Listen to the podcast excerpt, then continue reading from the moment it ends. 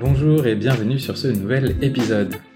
Je m'appelle Guillaume Comagnac, directeur associé de Tracteur et derrière le micro pour ce podcast. Vous retrouvez ici des sessions d'échange avec des entrepreneurs et aussi avec des experts sur des sujets qui concernent les startups. Aujourd'hui, je suis très content de vous proposer une entrevue avec Thibaut Renouf, un entrepreneur militant comme il se présente, qui a traduit son engagement en créant son entreprise nommée Arrivage. J'ai connu Thibaut au début de son lancement et j'avais envie de vous partager un échange avec lui car son parcours est intéressant à plusieurs égards. On parle ensemble beaucoup de l'impact que l'on peut avoir à travers l'entrepreneuriat, lui qui a aussi connu l'aventure startup qui lève plus d'un million de dollars et qui a une croissance aussi spectaculaire que sa chute, a des retours d'expérience précieux à partager. Cet entretien est le début d'une série qui va m'amener à discuter avec des entrepreneurs un peu partout dans le monde. J'espère que cela vous plaira. J'attends vos retours avec impatience. Bref, assez parlé, maintenant place à cet échange, je vous souhaite une bonne écoute. Salut Thibaut. Bonjour Guillaume. Et puis merci de répondre à mon invitation, euh, mon premier invité en mode tour du monde de la tech, euh, avec un, un premier arrêt et une escale là euh, au Canada, en Amérique du Nord euh, et plus principalement au Québec euh, avec toi. Euh, mais pour commencer, je vais te demander euh, ce court exercice là que, que, que je fais en début de podcast depuis quelques temps. C'est un double pitch, donc à savoir euh, nous présenter toi qui tu es Thibaut, d'où tu viens, euh, qui es-tu et, et puis nous présenter rapidement ce que tu fais euh, au quotidien, même si euh, il est vrai que tu fais plein de trucs, tu as plusieurs casquettes. Euh... Là, je me concentre, je me concentre. bah, merci déjà à toi pour l'invitation, c'est un honneur d'être ton premier invité étranger. Mon accent français me trahit peut-être un peu. Euh, bah, très dure question que, que se définir en trois minutes là, mais, euh, mais écoute, euh, regarde, moi je suis normand d'origine. J'ai quitté ma Normandie pour aller vivre au Québec il y a plus de dix ans de ça, quand j'ai fini mes études, donc euh, en école de commerce en fait, en Normandie, à l'école de management de Normandie, ce qui m'a amené tout droit à Québec, la ville de Québec, euh, pour l'université de Laval, pour finir mes études en entrepreneuriat, parce que j'avais quand même déjà une petite intention derrière la tête de, de créer mon entreprise et puis de, de construire peut-être ce que je voulais faire de plus profond, de, de, de bâtir un monde meilleur en fait. On y reviendra peut-être. Avec, euh, bah c'est ça, avec euh, ces études qu'on terminait, bah comme beaucoup, euh, on reste dans la ville où on se trouve ou dans le pays où on se trouve. Et puis euh, bah j'ai, j'ai fait mes premiers pas de, de jeune professionnel à Montréal pour, euh, bah pour commencer dans une start-up qui s'appelait ProVender à l'époque, qui mettait en relation les restaurants avec les agriculteurs. Une start-up qui avait levé un peu d'argent et puis euh, qui s'est malheureusement très vite cassé les dents sur un marché qui n'était pas facile. Donc, euh, bah, écoute, suite à ça, moi, j'ai décidé de repartir avec mon petit bâton de pèlerin et d'aller, euh, d'aller créer une solution euh, alternative pour encore euh, permettre aux agriculteurs de vendre leurs produits sur le marché B deux B, puisqu'il n'y avait aucune solution, et en particulier au, au Québec, qui est, euh, qui est un marché quand même culturellement différent sur le plan alimentaire.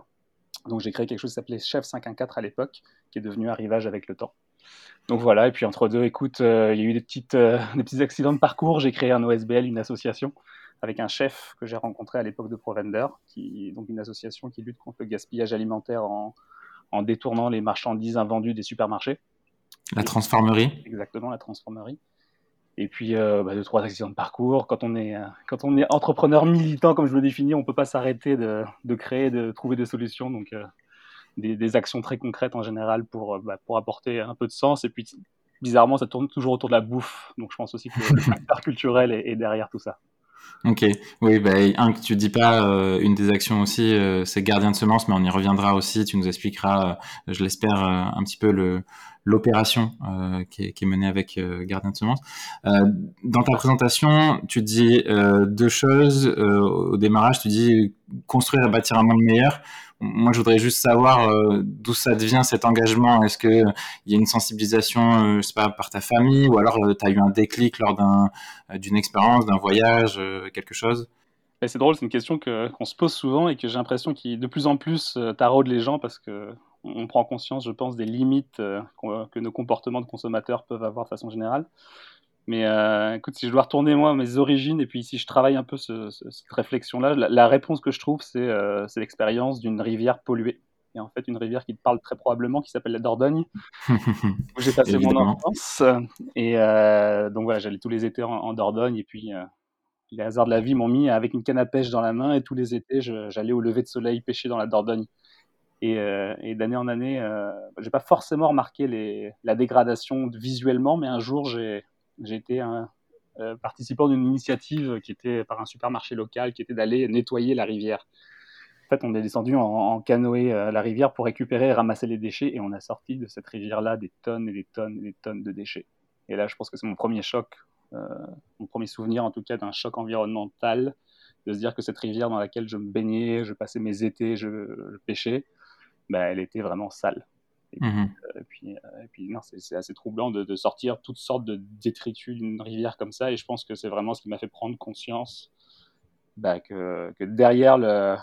la beauté, l'émerveillement qu'il peut y avoir derrière la, la, bah, la nature finalement, parce que quand on parle de, de cette expérience de la rivière au lever de soleil, ce sont des oiseaux, ce sont les arbres, ce sont les odeurs, les sensations, et que bah, derrière le, la belle peinture, comme c'est souvent le cas d'ailleurs, euh, quand on te fait euh, en particulier voyager dans le tourisme ou quand tu pars en voyage, tu as toujours les belles photos, mais ils, ouais. ils faut prendre conscience que ce qu'il y a derrière ça, c'est, bah, c'est assez tragique ce qui se passe.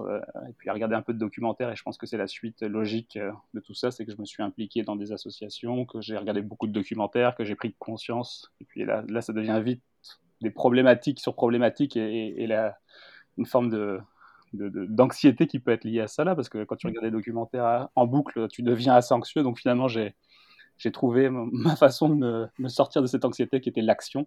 Mmh. Créer ou imaginer des solutions qui pouvaient résoudre une partie des problèmes, au moins à mon échelle. Ok, ah, ben, génial. Mais, et du coup, c'est vrai que tu as orienté euh, volontairement ensuite tes expériences euh, plutôt là-dedans, ou en tout cas, tu t'es créé les, euh, les environnements pour le faire. Euh, ProVender, par exemple, dont tu en parlais, qui est, qui est aussi euh, euh, donc, un, une étape importante, je pense, euh, dans ton arrivée et ton développement là au, au Canada. Euh, la mission que propose ProVender, elle est en partie euh, assez tr- proche de la mission que propose aujourd'hui Arrivage.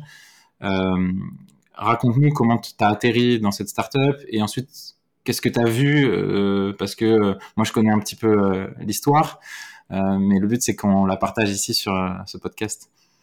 Bah, je suis peut-être pas le mieux placé pour en parler parce que moi j'ai, j'ai commencé comme, euh, comme livreur chez ProVender et puis bon de fil en aiguille j'ai fini par, par m'occuper du marché montréalais.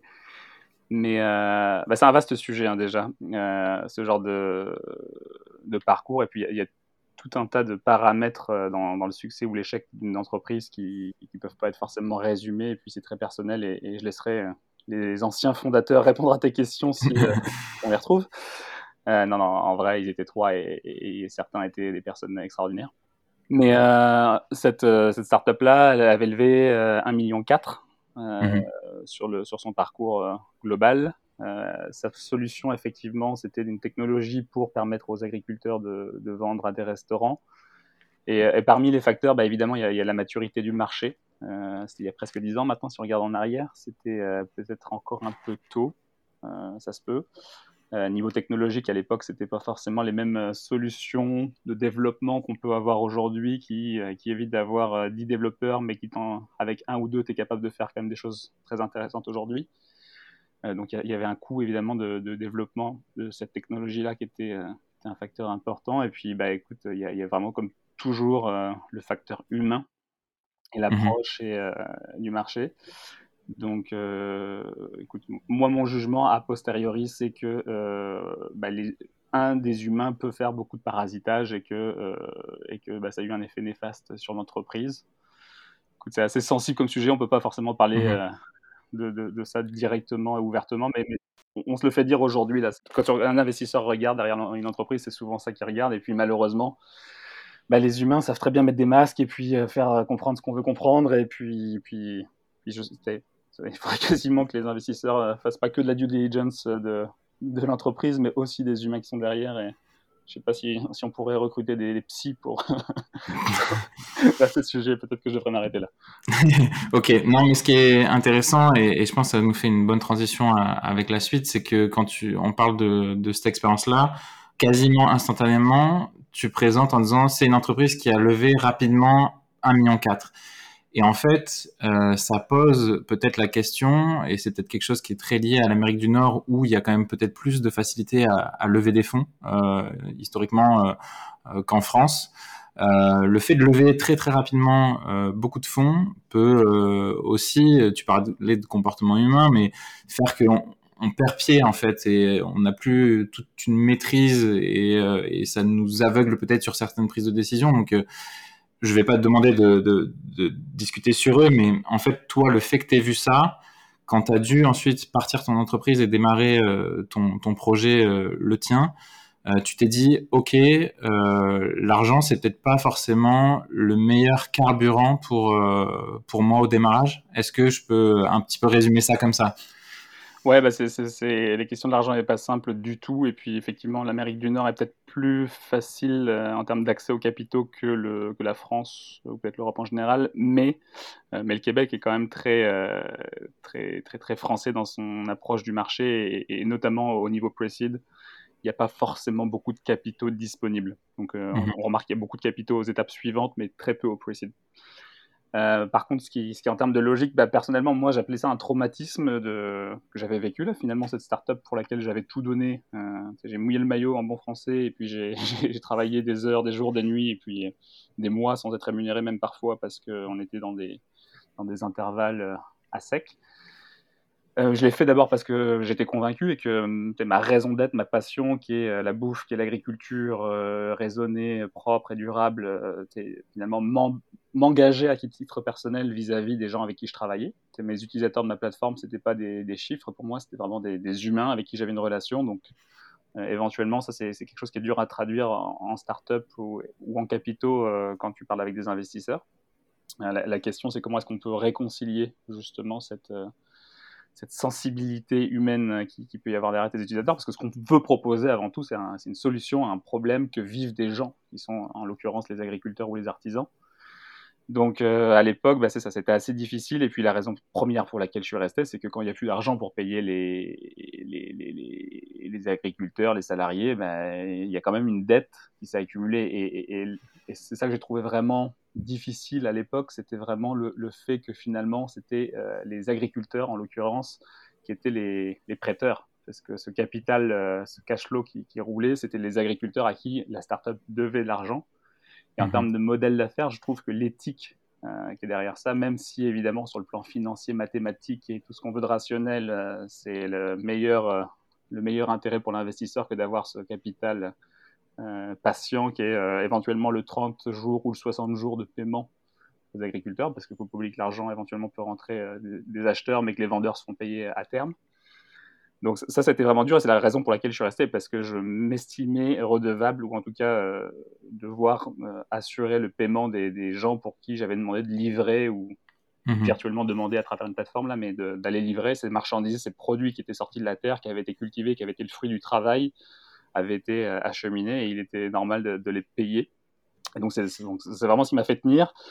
Et après ça, bon, finalement, on s'en est bien sorti parce que euh, l'entreprise a, a redémarré malgré tout, euh, notamment en, en étendant sur le marché américain et en accédant aux capitaux américains qui venaient avec, avant de refaire les mêmes erreurs. Donc, euh, okay. je ne vais pas rentrer en détail, mais cette fois-ci, on, on l'avait vu venir, et puis on avait euh, préparé euh, les... les les alertes et les metrics qui nous permettaient de dire que, euh, qu'on était capable d'agir avant qu'il soit trop tard. Et donc malheureusement, il a été trop tard un jour, et puis on a pris les décisions nécessaires, notamment de quitter, et puis l'entreprise est morte de sa belle mort quelques mois après. Ok. Par contre, mais, malgré le fait que ben, l'entreprise était morte, toi, par contre, la, la mission et, et la flamme qui s'était euh, allumée sur ce sujet-là, elle t'a jamais quitté, et du coup, euh, t'avais ce, ce, ce truc en tête de dire « faut pas que je... » faut pas que je reste immobile. L'idée, elle est quand même bonne de, de ramener, euh, c'était souvent euh, ton slogan, alors je sais pas s'il est toujours le cas, mais de la, de la fourche à la fourchette, euh, de, de, de, de faire plus de liens entre les agriculteurs et les gens qui, qui consomment leurs produits. Et il s'est passé quoi comme process entre le moment où ça, il y a eu le fail avec ProVender, qui, du coup, tu te dis, ben, si ça fail, c'est peut-être que ça marche pas. Et le moment où tu te dis, mais en fait, si, si ça peut marcher, mais ça peut marcher autrement avec, euh, j'aimerais t'entendre là-dessus. Bah, tu sais, on dit souvent que c'est pas euh, toi qui choisis le projet, mais c'est le projet qui te choisit. En l'occurrence, bah, c'est ça. Là, c'était, euh, c'était plus fort que moi. Tu sais, mon, mon, mon cerveau, mon rationnel disait qu'il fallait que je me trouve un emploi et que je mette, euh, commence à, à gagner de l'argent et gagner ma vie, et notamment après des études en école de commerce et tout ce que ça peut vouloir dire en termes de dépenses.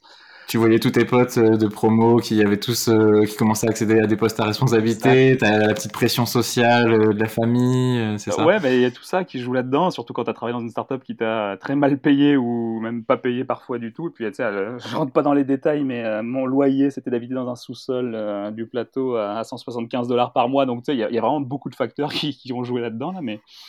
Donc, le rythme de vie, les exigences, effectivement, tout le monde qui commence à avoir un monde de vie autour de toi peut-être un peu plus euh, soutenu que le tien. Tu sais, il y a toutes ces relations amicales qui n'ont plus le même rythme. Et puis, tu sais, quand tu es bon vivant, que tu veux boire du bon vin ou de la bonne bière au Québec, bah, c'est un coup, là.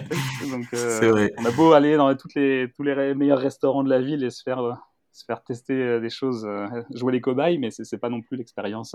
Mais après, tu sais, il y a tout le, l'aspect où, finalement... Je pense qu'une de mes chances, c'est de jamais m'être vraiment posé la question financière. J'ai jamais eu de problème, j'ai jamais eu besoin d'argent finalement dans ma vie. Je viens de loin, de, pas d'une famille euh, riche ou quoi, mais... Mais t'as un mode de vie euh, assez aussi minimaliste, euh, c'est ça? Exact, et puis donc, bon, il y, y a eu tout ça, mais finalement, pour répondre à ta question qui est euh, comment ça, ça a dérivé sur un, une nouvelle entreprise, euh, bah, l'intention n'était pas là. L'intention, c'était vraiment de me trouver un emploi, de prendre des vacances aussi, parce que ça avait été épuisant cette période de, d'entreprise à sauver, qui avait duré quand même un an et demi. Et, euh, et finalement, ben, le, le jour où je suis rentré au Québec après un peu de vacances au soleil, je, suis, euh, je me suis retrouvé avec mon téléphone qui sonnait. Les agriculteurs qui voulaient savoir à qui vendre et les, les chefs qui voulaient savoir à qui acheter. Donc là, je me suis retrouvé dans cette situation bizarre parce que j'ai gardé mon numéro de téléphone. Et euh, ben, finalement, je me suis dit, bon, je vais, je vais bidouiller, je vais jouer avec euh, des tableaux Google Spreadsheet et puis faire des envois automatisés de, de listes de prix en temps réel parce que le problème, il était là, c'est qu'il n'y avait aucune information. La symétrie était totale. Il y avait zéro possibilité de savoir parmi tous ces offreurs que sont les agriculteurs et les artisans qui avait quoi à offrir maintenant, cette semaine. Je suis à un restaurant, je veux acheter des, des laitues. Qui sait qu'il y a des laitues à vendre? Ma seule option aujourd'hui, c'est soit d'aller chez mon distributeur qui propose des laitues mais qui n'ont rien à voir avec les laitues d'un agriculteur. Ce sont des laitues qui sont industrielles et faites pour, pour durer dans des frigos et des camions. Ou alors d'aller au marché fermier. Mais alors le marché fermier au Québec, c'est encore une autre, une autre culture par rapport à la France, mais c'est, c'est éventuellement des marchés qui sont soit des gros marchés, mais on retrouve ces aliments industriels, soit des tout petits marchés, mais c'est pas, euh, déjà c'est pas récurrent, ou alors c'est récurrent mais à chaque semaine, donc ça ne marche pas, et puis c'est pas fait pour les restaurants. Mmh. Donc finalement, euh, bah c'est ça. Donc je résoudre ce problème d'information qui ne circulait pas de l'offre à la demande, parce que pareil, la demande ne trouvait pas l'offre et la, l'offre ne, ne trouvait pas la demande. Enfin, il trouvait toi quoi au milieu à chaque fois. J'étais l'alternative. Et puis bon, en plus il y a une autre start-up qui existait à l'époque qui s'appelait Société Aurignal, qui faisait un très beau boulot de, de distributeur spécialisé. C'est encore un autre métier qui était vraiment purement de la distribution dans le sens où il y a de la marchandise qui est achetée, qui est revendue, mais qui s'était spécialisé justement sur les produits de qualité en direct des agriculteurs et qui, qui, a, qui a fait faillite au même moment que ProVender. Donc là, d'un okay. coup, les restaurants se sont retrouvés sans solution pour ce type de produit, pour ce niveau de qualité-là, mm-hmm. et que seuls les agriculteurs, encore une fois, peuvent fournir. Donc, c'est Donc toi, que... dans ton sous-sol, là, euh, avec tous tes appels sur ton téléphone, tu commences, tu nous le dis là, à faire des spreadsheets, donc euh, utiliser des, des, des tableurs euh, Google, Euh, et tu références euh, les, euh, les agriculteurs, c'est ça? Et moi, c'est à ce moment-là, je crois, à peu près un peu après que, que je t'ai euh, rencontré. Et je me souviens, euh, j'ai été retrouver le mail, euh, c'est en, en deux mille dix-sept, euh, quand, quand on s'est vu euh, pour la première fois. Et ensuite, que tu es venu chez Tracteur et que tu nous as fait le, la démo de ton produit. Et à l'époque, on était déjà euh, assez loin de l'avènement des outils euh, no-code ou, ou low-tech. Enfin, ça commençait à, à monter. Euh, mais euh, toi, tu nous avais monté un, un, un prototype en, au final avec euh, plein de connecteurs euh, et c'était assez bluffant, euh, honnêtement, pour quelqu'un qui n'avait pas du tout un profil technique. Tu l'as dit, toi, tu as fait une école de commerce. Euh, du coup, comment t- tu, tu peux, est-ce que tu peux nous expliquer la philosophie qu'il y avait derrière et, et, et qu'est-ce que, comment t'en es venu à, à faire ça, quoi? Euh, est-ce que pareil, ça a été naturel? Est-ce que euh, Alors, j'ai pris une grosse claque. C'est la vraie histoire. Euh, non, mais alors, a- avant le, le prototype, il y avait un pré-prototype ou un prétotype, comme on dit maintenant, qui était, euh, qui était donc, ces spreadsheets qui étaient euh, qui atterrissaient finalement euh, dans, un, dans un grand tableau euh, que je, moi, j'allais chercher pour envoyer en copier-coller à, à toute cette base de données de chef, là, finalement. Et puis, euh, le jour où un chef m'a dit, mais euh, ok, c'est bien ton truc, mais c'est, c'est pas pratique. Il faut, il faut que je puisse commander, il faut que je puisse cliquer, il faut que, faut que j'ai des photos, faut que... Et donc là, donc là a commencé le, le doute, euh, après six mois de travail intense sur ça, là, c'est le doute euh, s'est immiscé. Et bah, c'est là que j'ai découvert des solutions et que j'ai, en fait, j'ai, j'ai tout retourné, tout ce qui pouvait exister. Comme tu dis, j'ai aucune compétence en, en développement web, même si de plus en plus je commence à comprendre le jargon. mais, euh, mais donc c'est ça, j'ai trouvé des outils qui, qui venaient permettre de, de gérer avec mon niveau de compétence euh, et puis qui était une capacité d'apprendre, d'apprentissage, mais qui était, euh, qui était toujours hors code. Et, et finalement des solutions qui te permettaient de jouer déjà dans, dans Google Spreadsheet, tu as quand même beaucoup d'options et de, de solutions. Et finalement, j'ai trouvé des outils qui te permettent de faire des euh, applications à partir de spreadsheets. Alors, c'était tout nouveau. Comme tu dis, j'ai l'impression que ça s'est démocratisé. Et puis d'ailleurs, je pense que c'est Google qui a acheté le, la solution qu'on utilisait à l'époque. Euh... Ouais, c'était AppSheet, non ? Exact, ouais. AppSheet. Ouais. Et... Je mettrai les liens quand même dans, dans les notes du podcast pour que les gens aillent voir ça. Pour ceux qui aimeraient euh, bidouiller, c'est, je pense que ça reste toujours une solution hyper intéressante. J'ai pris tellement de plaisir, en fait, je pense que ça c'est une des, des, des je sais pas si c'est une conclusion, mais euh, un des apprentissages, c'est que c'était vraiment la, la période la plus excitante finalement de, de trouver les solutions et de, d'apprendre encore, en fait, finalement, de retourner à apprendre et à, à bidouiller, parce que les intégrations, bon, tu, tu mets un peu de Zapier là-dedans. À l'époque, il y avait un défi qui était de, de finalement de faire communiquer toutes ces feuilles spreadsheet euh, les unes aux autres, mais donc tu sais, je me heurtais tout le temps à des barrières, et c'était le défi de, de surmonter cette barrière-là, c'était ça qui était excitant. Et, et ben, en l'occurrence, c'est faire communiquer des, des feuilles spreadsheet, tu peux mettre des formules, mais il y a une limite à ça. Et en l'occurrence, j'ai trouvé une application qui s'appelle SheetGo. Mm-hmm. Et ça, pour le coup, c'était assez, assez bluffant aussi. Il y avait des, des, tu pouvais faire des appels sur tes spreadsheets euh, sur des bases récurrentes. Donc finalement, toutes les, euh, toutes les feuilles de tous les agriculteurs qui étaient d'abord passées évidemment par un Google Form, donc toute la donnée venait se, se faire dans une base de données Google Spreadsheet avec des tables pivots dans Google Spreadsheet qui étaient extraites pour arriver derrière ensuite, grâce à SheetGo, dans un master spreadsheet qui venait chercher avec un script toutes les photos dans les dossiers des producteurs pour ensuite atti- arriver dans AppSheet. On comprend la logique, mais j'avoue que je vais peut-être arrêter parce qu'on va peut-être perdre quelques personnes qui nous écoutent. Tout ça pour mais... dire que vous pouvez prototyper ouais. tout et n'importe quoi. Et puis, euh... C'est ça. C'est, c'est, le, c'est le fun, comme on dit en bon québécois. yes, euh, non, mais ça, c'est, ça je trouve, c'est un, c'est un super apprentissage aussi de se dire. Mais, mais par contre, à l'inverse, tu vois, moi, je rencontre souvent des, euh, des, des entrepreneurs, des porteurs de, d'idées, de projets qui euh, vivent ce moment-là comme quelque chose d'hyper frustrant. Parce que ils ont en tête la version euh, finie, euh, toute belle, euh, tu vois, le, leur marketplace un peu à la Airbnb. Et, et du coup, la version euh, prototype, euh, un peu du garage, là, ben, ça leur plaît pas. Et ils se disent, euh, ouais, mais mes clients, ils, ils vont pas aimer, ils veulent se connecter, ils veulent euh, le formulaire de paiement, ils veulent ceci, ils veulent cela. Dur. Comment tu fais pour, ce, toi, te détacher Euh, de ces attentes-là et, et pouvoir quand même te lancer, en fait? C'est une bonne question. c'est, la... c'est une montagne à gravir, en fait, et puis si tu regardes le, le haut de la montagne, euh, tu n'avances pas. Et puis, en fait, si tu réfléchis trop, tu fais rien. Et, et il faut une forme d'inconscience, parce que c'est clair que je ne me serais jamais lancé si j'avais imaginé que cinq ans après, il faudrait toujours travailler aussi fort.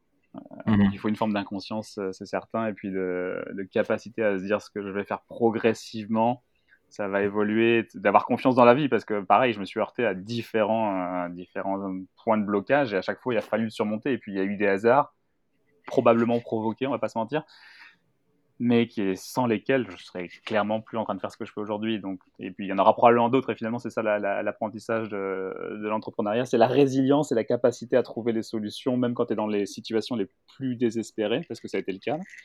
Et bah, là, en l'occurrence, tu sais, oui, le prototype que j'avais fait fonctionnait, et puis il fallait se rendre à un autre niveau euh, sur lequel je n'imaginais pas pouvoir me rendre, qui était de, de trouver un modèle de revenu, mmh. finalement, qui est quand même la, le cœur de tout ce qu'on doit faire en tant que start-up. Et donc, euh, bah, ça m'a forcé à, à aller prendre mon bâton de pèlerin et d'aller taper aux portes des restaurants. Et à force de, de discuter, de, de, de m'essayer, euh, bah, écoute, j'ai vendu des abonnements. Donc, le modèle initial de prototype, c'était que les, les restaurants payaient des abonnements pour trouver cette information. Et de fil en aiguille, le fait d'avoir cent, puis deux cents, puis deux cent cinquante producteurs, bah, on n'est plus invisible, on, est, on devient quasiment la seule source d'information. Comme je disais tout à l'heure, il n'y a aucune alternative. Donc, ça finit par savoir, les réseaux de chefs se parlent.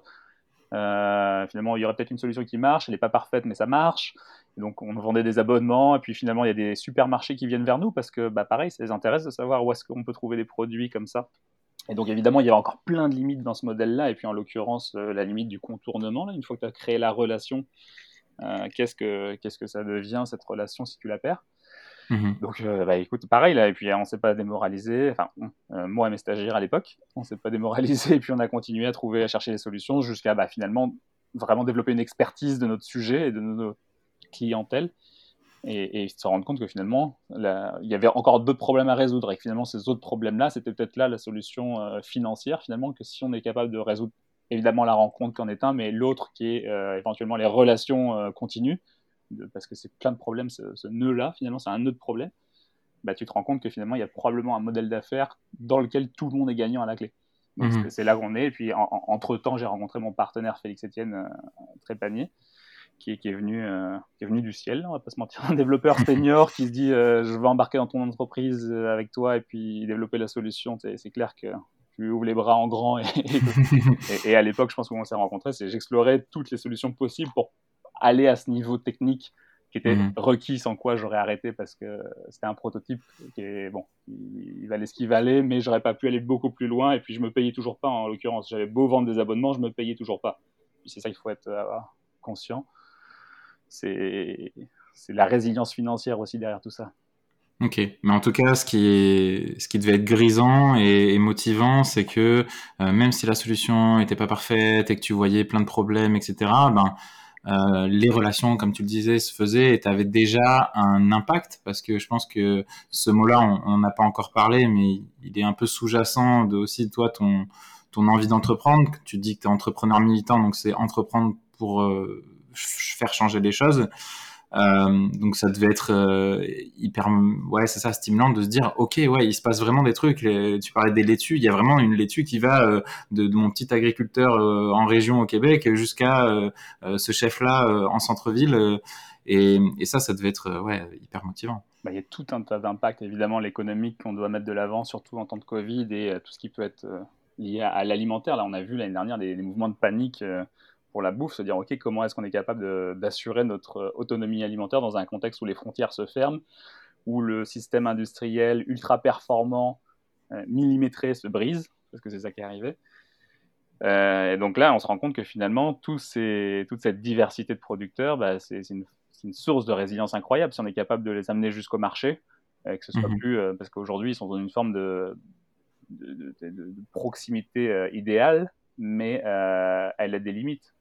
Dans une région, si tu as trois quatre producteurs, ça va. Si tu en as vingt, bah, faut que tu trouves des débouchés en dehors de ta région. Et j'étais encore marché ce matin et je parlais de, avec des producteurs qui exportent leur, leur veau et leur... Donc, recentrer le, le, le, les relations, c'est ça qui est important, je pense, dans ce qu'on fait. Et, et l'impact, il est derrière, parce que chaque dollar que tu mets dans ta salade, pour, pour garder l'exemple, bah, c'est, c'est, ça va directement dans la poche d'une P M E, d'une entreprise dans la région qui, elle, en plus, va redépenser probablement dans sa région, pour que ce soit ses intrants, pour que ce soit euh, ses, les, l'école de ses enfants, ses impôts, tout, tout ça en fait. Et puis l'impact économique, il est évalué à deux virgule dix-neuf euh, comme effet multiplicateur, c'est-à-dire que quand tu dépenses un dollar localement, ben, dans la région, tu bénéficies de deux virgule dix-neuf dollars. Mmh, parce okay. que l'argent se multiplie et se multiplie localement, comparativement à si tu achètes une laitue qui a été importée de l'Ontario, euh, pour rester à Montréal, ou même du, du Mexique ou de Californie. Bah, cet argent-là, euh, qui est le producteur derrière, où va le capital que, qui, qui est investi, et puis, puis si tu regardes bien, en, en général, quand ce sont des hommes d'affaires en costume cravate qui te nourrissent, l'argent reste pas, reste pas dans ta communauté. Et donc ça, c'est, c'est symbolique. Mais après, bon, tu as tout un tas d'impacts qui, et en premier lieu environnementaux, qui sont plus difficiles à mesurer, parce que tu as tout un tas de de polémiques, de modes de production différents. Euh, c'est, c'est, c'est très difficile à évaluer, parce qu'on on est persuadé qu'un, qu'un, qu'une P M E a un impact beaucoup plus bénéfique sur, sur son environnement, euh, rien que par ses modes de production, et l'usage des intrants, et le respect des sols, et donc des cours d'eau, et, euh, et tout ce que tu peux avoir en termes de biodiversité. Parce que moi, mon idéal, ce serait qu'on soit capable de mesurer euh, la croissance des arbres et des oiseaux sur, euh, sur une surface agricole. Si on était capable d'avoir cette, ce matrix-là dans notre, dans notre application, ce serait le fun, parce que bah, tu aurais clairement un, et un impact environnemental mesurable, ce qui n'est pas le cas aujourd'hui. Il faudrait quasiment compter les fourmis sur ton territoire. Mais je dis ça un peu avec ironie, mais on a des producteurs qui, qui font ça, et puis on a même des, des producteurs qui se sont lancés il y a, il y a vingt ans, alors qu'ils étaient fous à l'époque, de, de, de, de reboiser des sols, de remettre euh, des espèces euh, endémiques, de refaire des choses comme ça, et qui vingt ans plus tard se retrouve à être euh, le lieu de mesure pour les scientifiques euh, des universités, parce que euh, la biodiversité est revenue sur leur terrain alors que c'était des, des productions intensives avant. Ouais, ça fait, ça fait plaisir de t'entendre dire ça, parce que c'est vrai que bah, tu le disais, il peut y avoir une forme d'anxiété à euh, écouter tous les chiffres alarmants, et cetera. Mais ce qui est beau aussi euh, dans les écosystèmes, dans la nature aussi, c'est que bah, là, on, on dévie totalement du, du sujet startup, mais euh, même si la résilience, ça reste un... un sujet commun, euh, ben, la nature elle est résiliente aussi, c'est-à-dire que euh, ça peut vite reprendre, les écosystèmes peuvent vite se reformer, donc il euh, y a, y a de l'espoir aussi là-dessus. Et juste pour euh, ce sujet d'impact et de mesure, est-ce que vous, euh, en startup, on connaît les, les, les K P I et les indicateurs euh, classiques de euh, taux de, euh, d'inscription, de churn, et cetera. Ça c'est très startup, mais est-ce qu'il y a des indicateurs un peu plus liés à l'impact que vous, vous euh, vous essayez, bah, alors peut-être pas de mesurer, mais euh, ouais, de, de mettre en place ou de regarder? On explore, c'est encore une question ouverte, on sait qu'il faut, il faudrait avoir, ces... c'est pour ça que je te parle du nombre d'oiseaux ou d'arbres, là, c'est qu'on est tellement loin d'avoir des impacts, des, des, une mesurabilité de l'impact, c'est à part économique encore une fois, mais on a du mal à entrevoir ce qu'on... On, on peut extrapoler des chiffres, on peut se dire que euh, par rapport au volume d'affaires d'une P M E, euh, l'accroissement de ton revenu, et donc... Euh, bah, le détournement éventuellement de, de cet argent qui aurait été dans l'industrie. Euh, sinon, on, on peut tout faire dire ce qu'on veut aux chiffres. Euh, aujourd'hui, mmh. mesurer euh, l'impact très concret sur l'environnement, en l'occurrence, euh, il, il est très dur à trouver. Ouais. Ouais. Bah, en tout cas, ce qu'on peut dire et en, en t'entendant, c'est que euh, la notion de business et d'innovation, elle est euh, pleinement euh, associable à une notion d'impact, euh, qu'elle soit environnementale, sociale, et, et c'est pas des sujets qu'on, qu'on doit opposer, et au contraire, euh, c'est, il y a, y a du sens qui peut être trouvé dans, dans chaque nouveau business qui peut être créé. Oui, ben on l'espère, et puis c'est la raison d'être qu'on, qu'on porte tous les jours, donc euh, on ne dira pas le contraire, mais après, il euh, n'y a aucune cause qui est gagnée, tu sais, en tant que start-up, et puis je le sais que trop bien, c'est qu'on est, on est fragile, et puis euh, du jour au lendemain, on peut avoir disparu, comme on peut avoir explosé euh, et être partout. Ça, ça prend des, de, la, de la volonté et du combat, là, je, j'avoue que oui, il y a des start-up qui nous inspirent autour de nous, là, heureusement, heureusement, parce que... Je pense qu'aujourd'hui, ce qui nous motive dans notre génération d'entrepreneurs, c'est, c'est pas de devenir riche et d'acheter une île euh, au milieu de, des Caraïbes. Là. C'est, c'est, c'est d'avoir du sens dans ce qu'on fait au quotidien, servir, euh, servir d'autres humains et puis te dire « Ok, on est capable de vivre de ça mmh. ». Ouais, bah, écoute, euh, c'est hyper euh, agréable de t'entendre euh, dire ces mots-là. Enfin, moi, ça me parle beaucoup aussi, donc euh, ben, je te remercie pour ça. Et, et, et du coup, c'est vrai qu'on on parlait de ta façon de prototyper. Là, tu parles de... du modèle startup qui, qui peut être euh, fragile, c'est-à-dire s'écroule à tout moment ou explose à tout moment. Toi, au démarrage, tu, tu parlais un peu de slow-up. Explique-nous un peu la différence startup slow-up, ou en, en tout cas que toi, tu, tu prônais avec le, le début du développement de, d'arrivage. C'est marrant, hein, parce que j'ai sorti ça à une journaliste euh, du journal Les Affaires il y a quelques années, et ça me suit partout. Désolé hein, de te l'imposer, mais en fait, euh, non, honnêtement, hein, ouais. je, je trouve que c'est hyper intéressant que tu aies sorti ce mot-là, quoi. Ah ouais, bah c'est, puis c'est, je pense que c'était par nécessité, euh, nécessité plus qu'autre chose. Et, et puis je suis, on, en fait, le, le terme il vient tout simplement du, du modèle slow food, qui a dérivé d'ailleurs en slow money, slow plein de choses là, mais le slow up, je sais, je pense pas qu'il ait existé avant que je le prononce, mais si c'est le cas, je déposerai pas de brevet, allez-y. Euh, non mais le, le, la philosophie, je pense, qui était euh, celle du, bah, du, du capital qui est lié à l'entrepreneuriat. Et c'est un gros sujet, et comme je te dis, ça fait cinq ans que, que je me suis lancé à, à, à mon propre compte, et que, bah, et que finalement, je n'avais pas d'illusion sur le fait que la rentabilité, ce ne serait pas euh, au coin de la rue. Et donc, il fallait inventer un modèle sur lequel je ne passais pas par les investisseurs, parce qu'à l'époque, le traumatisme était là, et puis, puis tu sais, c'était une époque très difficile de, de faire la part des choses, je pense, dans, dans la tourmente de ce que peut être une start-up en train de, de brûler. Mais euh, les, les investisseurs à l'époque, c'était, je me suis retrouvé sur les board meetings alors que j'étais euh, salarié euh, pour essayer de contrôler un peu euh, les, tout ce qui pouvait être lié aux, aux finances.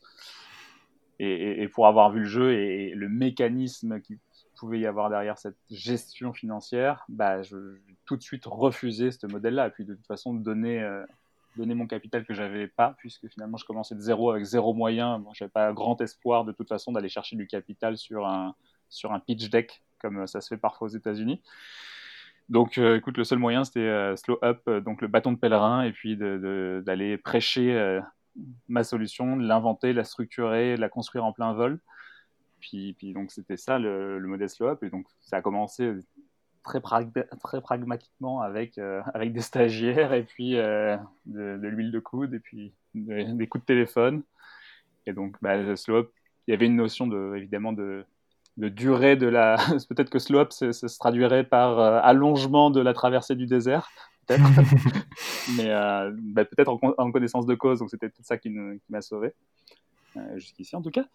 Et, et aujourd'hui, tu, tu penses... Enfin, euh, je, je, je le sais, mais vous avez quand même changé d'échelle euh, un petit peu. Et, et donc, c'est, c'est quoi les prochaines étapes? Et est-ce que Euh, il va y avoir quand même une phase euh, d'accélération nécessaire. Euh, c'est quoi les prochains défis euh, qui vous attendent euh, en, en tant que compagnie, tout en ce développement, euh, on l'a bien compris, d'une façon éthique, durable, responsable, tu vois, qui n'est pas euh, le modèle startup peut-être euh, où on va avoir plein de cash, comme on l'a dit en tout début de, d'entretien, et, et du coup, on va peut-être laisser de côté certaines valeurs euh, par rapport à l'accélération, quoi.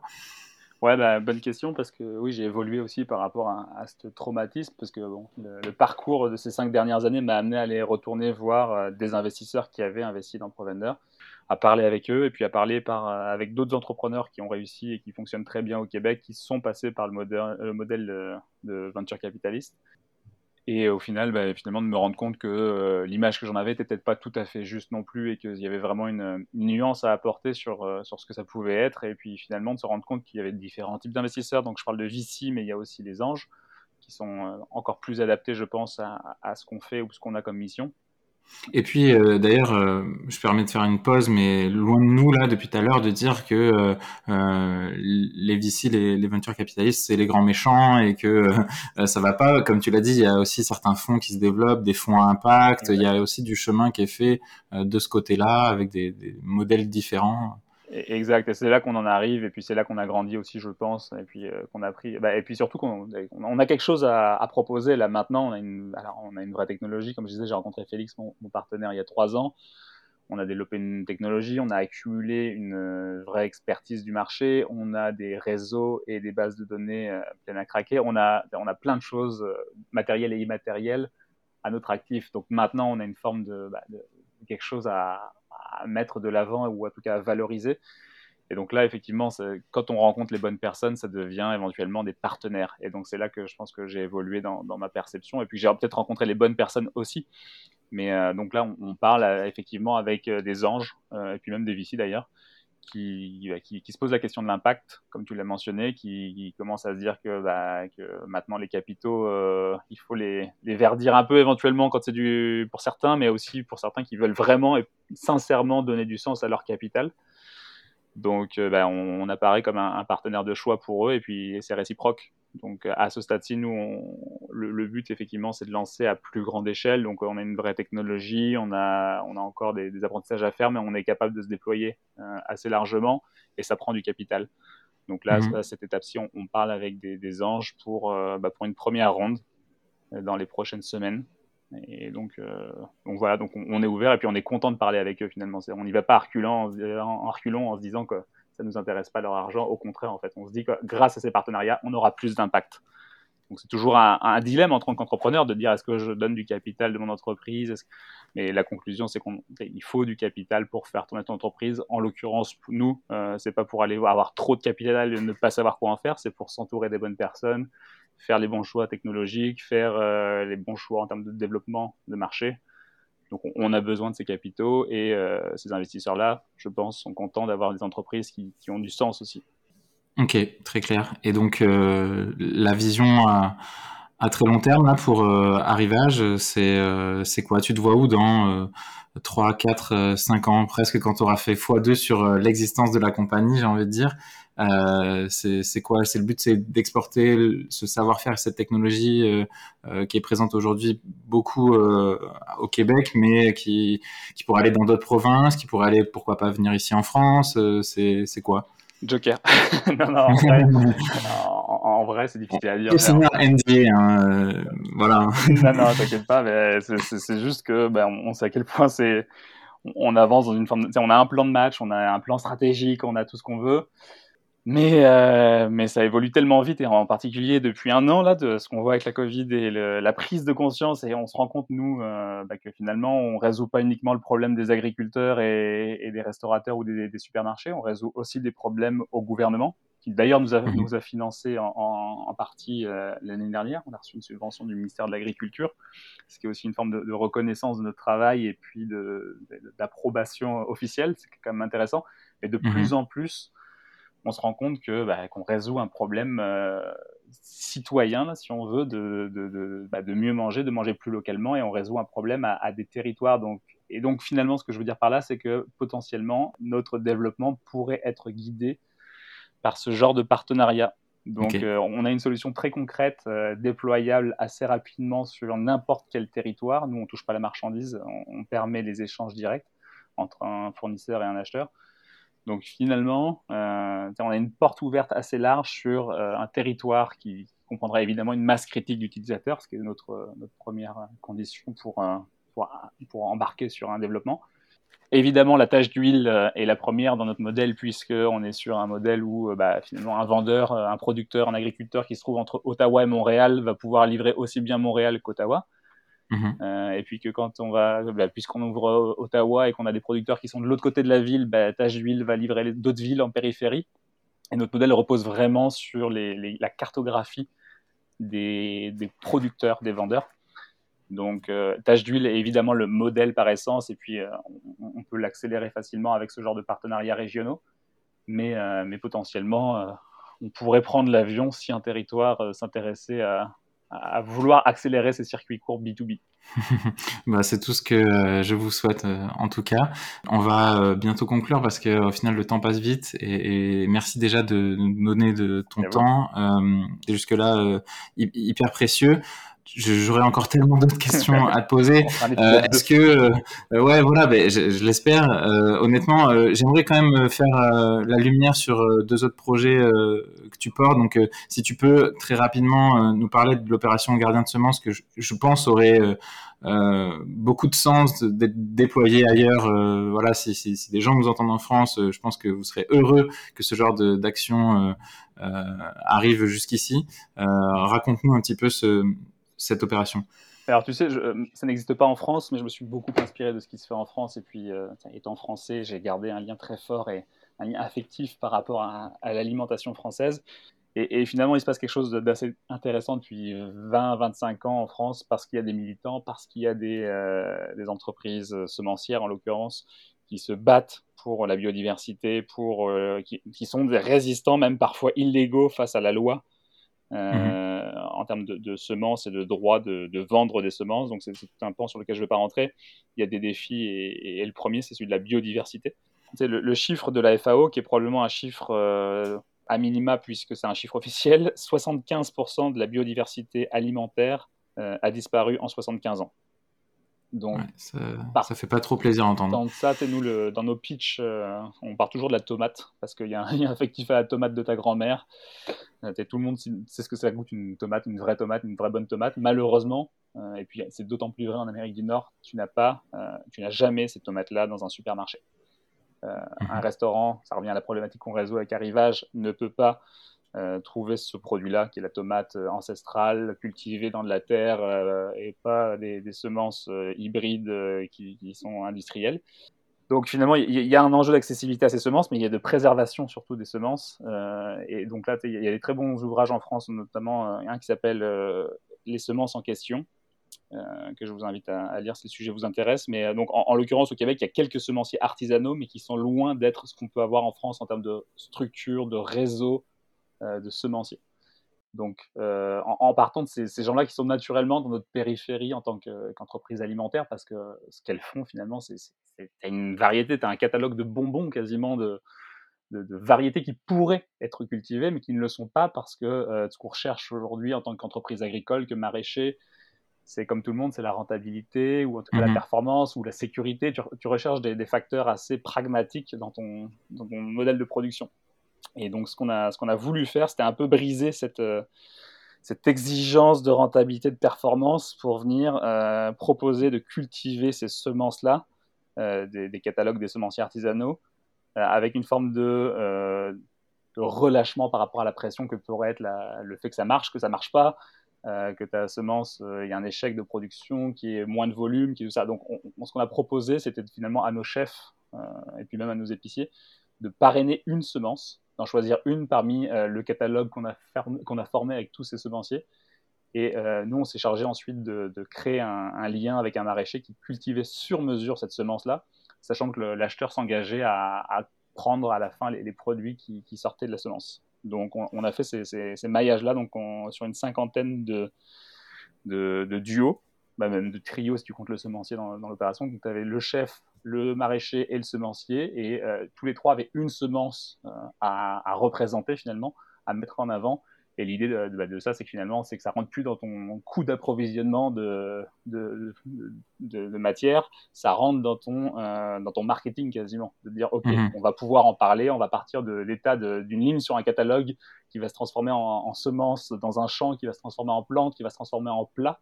Et donc, tu as tout un narratif autour de ça qui est, qui est extraordinaire, qui est, qui est de, finalement l'association du chef et de l'agriculteur, qui, est, qui paraît logique, mais qu'on voit assez rarement finalement. Et, mmh. et donc, ça donne des, des résultats magnifiques, des, des variétés qu'on ne connaît pas ou qu'on ne connaît plus, euh, qui, sont, bah, qui sont mises en culture, parce que l'essentiel des semences, c'est qu'elles soient mises en culture, ce n'est pas qu'elles soient mises dans des banques souterraines dans le Grand Nord, ça n'a aucun intérêt. Donc, la, la meilleure façon de les, de les préserver, c'est de les manger et de les cultiver. Donc, euh, voilà ce, que, ce qui est gardien de semences. Génial. Ben, j'invite vraiment tous les euh, gens qui nous écouteront et qui nous auront écouté jusqu'ici euh, de, euh, d'aller découvrir ça. Et puis euh, l'autre projet euh, que, que l'on a mentionné et que je ne vais pas demander de, de présenter, mais qui est la Transformerie. euh, non, non, non, mais on, on va faire du teasing, écoute. Et puis euh, la Transformerie point org. Ouais, Transformerie. La transform... Je mettrai les liens de toute façon, et... mais qui fait aussi du lien, euh, voilà, peut-être sur euh, la dernière étape, on va dire, de ne pas gaspiller. Voilà, c'est, c'est tout ce que je peux dire pour... Euh, faire du teasing. De la semence à l'anti-gaspillage. C'est ouais. ça. Donc, euh, allez, allez voir ça, je mettrai les liens. Euh, on, va, on va conclure. Une des dernières questions aussi que je voulais te poser, vu que je fais une, une série un peu sur euh, voilà, euh, entreprendre ailleurs qu'en euh, France, en tout cas, euh, et, et au Canada. Euh, qu'est-ce que tu aurais à dire sur l'écosystème euh, québécois, montréalais, euh, que, que tu connais, voilà, qui, qui pourrait être intéressant euh, pour nous à, à nous partager, des, peut-être des spécificités que toi, tu trouves sur cet écosystème start-up entrepreneurial euh, là-bas?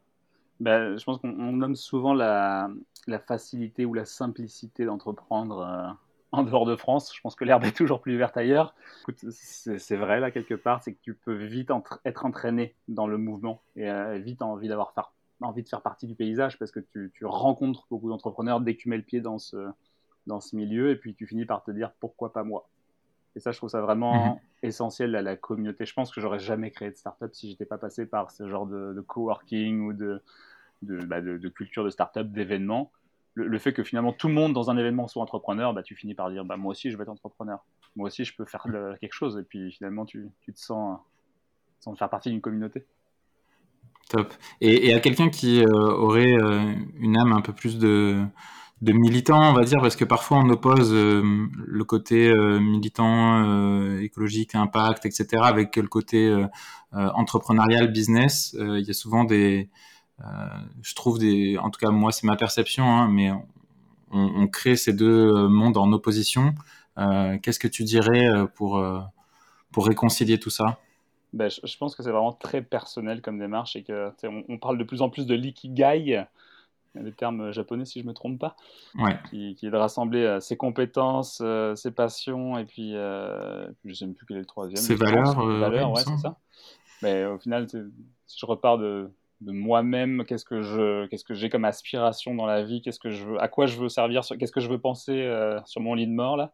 Je pense que finalement, le, la structure juridique de la Startup Incorporated ou euh, de l'association O S B L euh, au Québec, je pense que c'est juste un, un moyen, c'est pas forcément une... C'est, ça ne te différencie pas, tu peux être une, euh, une association très euh, tournée vers l'argent, et tu peux être un, un O S B, une euh, Inc. Euh, il fait ça par pure conviction et par pure passion.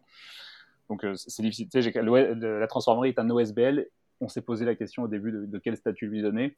Et, et c'est tout aussi logique d'être O S B L dans le cas de la Transformerie, mais je sais que Arrivage en tant qu'O S B L n'existerait plus aujourd'hui. Parce que ce sont, et puis c'est vraiment quelque chose qui est important avant de se lancer, de prendre beaucoup de temps à, à, à poser des questions sur ces sujets-là, parce que, en l'occurrence, la, la, la gouvernance qu'il peut y avoir derrière un O S B L ou une association, ça peut devenir euh, lourd pour certains projets, alors que c'est nécessaire pour d'autres. Donc, euh, je dirais, il faut vraiment regarder personnellement ce à quoi on aspire, puis ce qu'on est fait pour faire, parce que si on fait des, des, des, des conseils d'administration à Euh, tire l'arigot pour, euh, pour euh, faire avancer un, un projet, bah, ça avance peut-être pas aussi vite qu'on aimerait. Par contre, si c'est une nécessité pour pouvoir obtenir du financement pour une cause, bah, c'est, c'est là que la réflexion doit se faire. Top.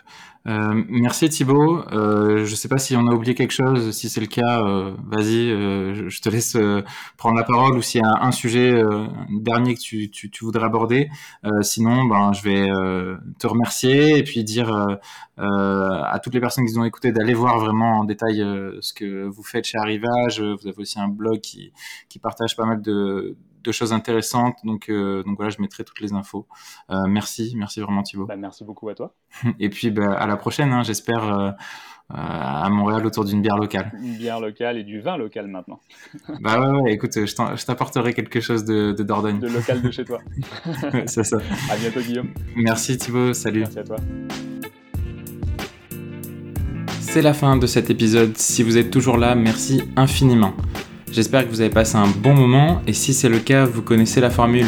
Like, partage, commentaire, toutes ces petites actions ont un impact et peuvent m'aider et aider le podcast à se développer. Je vous donne rendez-vous très bientôt pour un prochain épisode. Pour ne pas le louper, le plus simple, c'est de vous abonner. D'ici là, portez-vous bien et à très bientôt.